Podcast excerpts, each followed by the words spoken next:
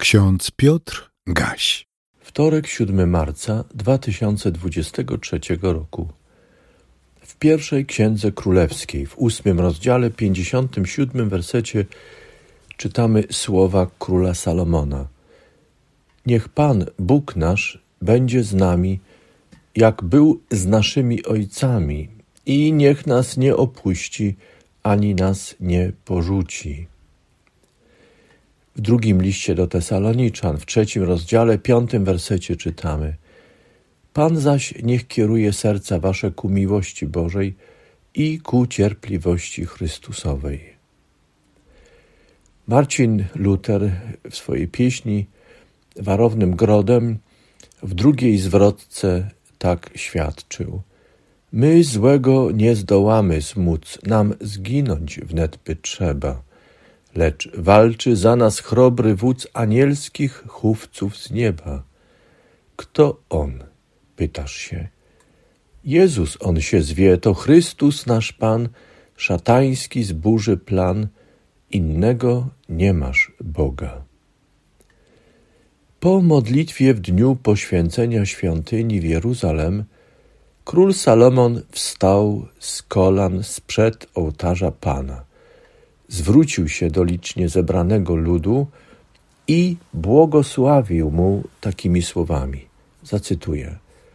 Błogosławiony niech będzie Pan, który dał wytchnienie swojemu ludowi izraelskiemu, tak jak to obiecał. Ziściła się każda obietnica z wszystkich jego dobrych obietnic, jakie dał przez Mojżesza, sługę swojego Niech Pan Bóg nasz będzie z nami, jak był z naszymi ojcami. Niech nas nie porzuci. Niech raczej skłoni serca nasze ku sobie, abyśmy postępowali wszystkimi Jego drogami, przestrzegając Jego przykazań i ustaw i praw, jakie nadał naszym Ojcom. I niech będą te moje słowa, którymi błagałem Pana, blisko Pana Boga naszego w dzień i w nocy, aby potwierdził prawo swojego sługi i prawo swojego ludu izraelskiego stosownie do potrzeb każdego dnia, aby poznały wszystkie ludy ziemi, że Pan jest Bogiem i nie ma innego. W trakcie uroczystości poświęcenia świątyni miały miejsce zdarzenia, które przeszły do historii. Wspominamy je także jako cenne symbole. Jednym z nich jest klęczący król przed ołtarzem Pana z wniesionymi, z wniesionymi, wzniesionymi pustymi rękami. Zwykle król nie klękał przed nikim, natomiast klękali przed nim zarówno ci z najniższych grup społecznych, jak również piastujący różne godności na dworze wielkiego króla Salomona. Tym razem król ukląkł, ale nie przed ludem. Zwrócił się do ołtarza Pana i przed nim ukląkł. Uznał więc wyższość Boga, któremu zbudował świątynię. Klęczący król przed ołtarzem Pana stał się symbolem i przykładem dla kolejnych następców, królów i dla całego ludu. Stał się inspiracją dla innych władców i ludów świata. Puste, wyciągnięte do niewidocznego i jednocześnie obecnego Pana, puste ręce wyrażały wiarę i ufność ziemskiego władcy, a także jego gotowość do przyjęcia wszystkiego, co Bóg zechce mu dać, aby potem mógł tym służyć swoim poddanym jako król. Po modlitwie do Pana król zwrócił się do ludu ze słowami błogosławieństwa. Kolejna wielka scena, która przeszła do historii i stała się symbolem. Salomon mówił głośno, aby wszyscy go słyszeli. Obok kolejnych fraz pojawia się również ta, która jest hasłem dzisiejszego dnia. Niech Pan Bóg nasz będzie z nami, jak był z naszymi ojcami, niech nas nie porzuci.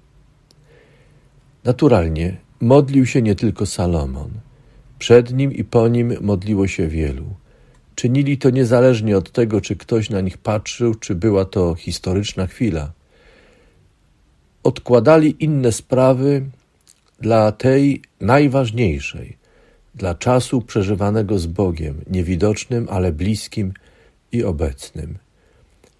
Puste ręce, które wznosili do Pana, przypominały, że wierzą, ufają i wyrażają gotowość do przyjęcia wszystkiego od Boga, który, jeśli zechce, obdaruje ich w swojej łasce.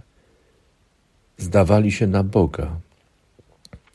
Po modlitwie wracali do odłożonych spraw.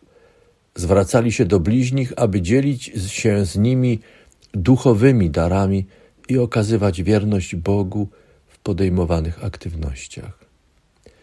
To ważne, że mamy tak wiele przykładów, a wśród nich także króla Salomona, który jako władca, król, obdarowany odpowiedzialnościami za lud, za kraj, daje przykład wierności Bogu, ale i służby, przykładnej służby wobec ludu.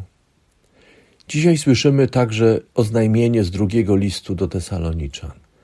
Na początku trzeciego rozdziału czytamy najpierw wezwanie skierowane do Tesaloniczan, aby zwrócili się do Pana i modlili się o apostołów, aby głoszone przez nich słowo Pańskie, słowo Boże, krzewiło się i rozsławiało.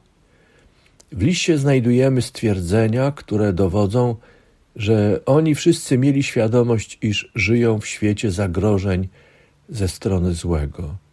Potrzebna jest więc czujność ze strony wierzących.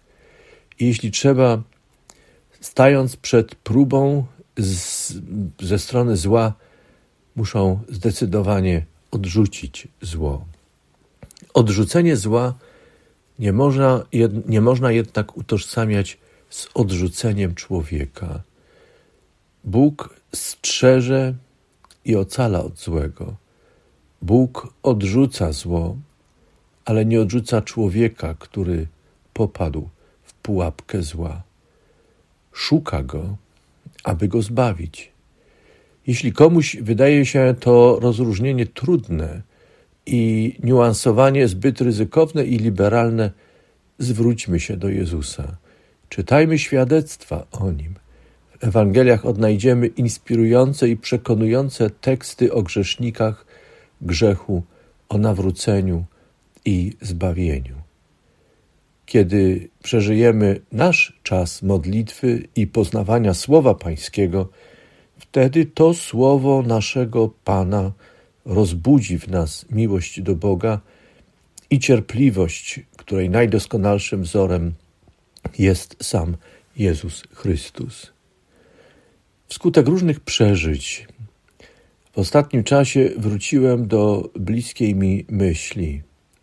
Niezależnie od tego, gdzie jesteśmy w tym świecie, niezmiennie pozostajemy zawsze w Bożym świecie. On jest Panem, my Jego sługami i służebnicami. Wszyscy, ci zajmujący pierwsze rzędy i ci w ostatnich rzędach na wszystkich widowniach świata, wszyscy jesteśmy w Bożym świecie.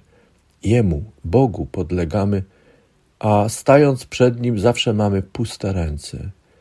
Jeśli nawet przychodzimy z naszymi darami i ofiarami, to przecież wszystkie te dary czerpiemy z Bożego świata. Wspomnijmy więc na błogosławieństwo i modlitwę króla Salomona. Niech Pan, Bóg nasz, będzie z nami, jak był z naszymi ojcami. Niech nas nie opuści, ani nas nie porzuci. Wspomnijmy na przypomnienie apostolskie. Pan zaś niech kieruje serca wasze ku miłości Bożej i ku cierpliwości Chrystusowej. Amen.